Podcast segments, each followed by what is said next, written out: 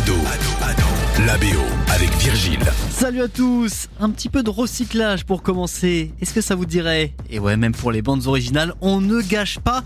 Si pour certains titres, l'alchimie avec une scène de film ou de série est immédiate, pour d'autres, l'histoire est un peu plus compliquée. C'est le cas de Wise Man de Frank Ocean. What you know you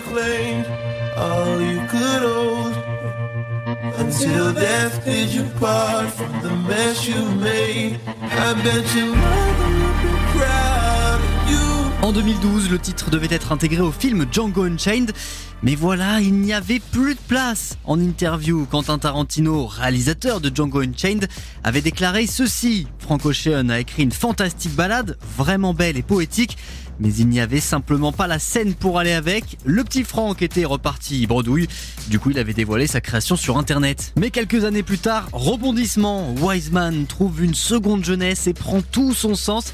Il est utilisé pour la toute dernière scène du film, La rage au ventre avec Jake Gyllenhaal. Quel bon vent amène Billy Hope dans ma salle. Je cherche un boulot. Et j'aimerais bien m'entraîner. Pour toi, c'est trop strict ici. Je veux remonter sur le ring. Je vais récupérer ma fille. D'ailleurs, à ce moment-là, le réalisateur Antoine Fuqua délaisse le biopic sur Tupac All Eyes on Me pour se mettre à fond sur la rage au ventre. Ah, ce film est plein d'anecdotes et c'est pas fini. Savez-vous que Eminem aurait dû avoir le premier rôle? Et ouais, au départ, le scénario est écrit sur la vie de Slim Shady. L'idée était de faire une sorte de suite à 8 Miles en utilisant la métaphore de la boxe pour traduire la vie du rappeur à l'écran. Finalement, c'est donc Jack Gyllenhaal qui est chargé de mettre les gants pour incarner Billy Hop. L'acteur commence un entraînement intensif pour se mettre dans la peau d'un boxeur, course à pied, traction, abdos fessiers, corde à sauter, 6 heures par jour pendant 6 mois.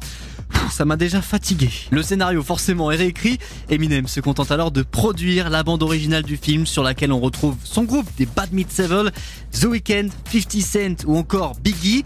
Lui, Eminem y interprète deux titres.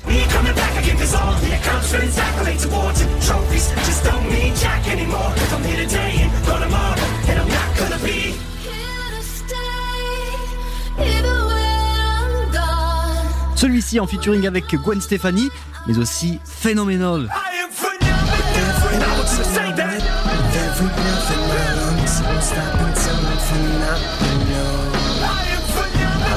Phenomenal dont le clip est un mini-film de 7 minutes dans lequel John Malkovich et Dr. Dre apparaissent.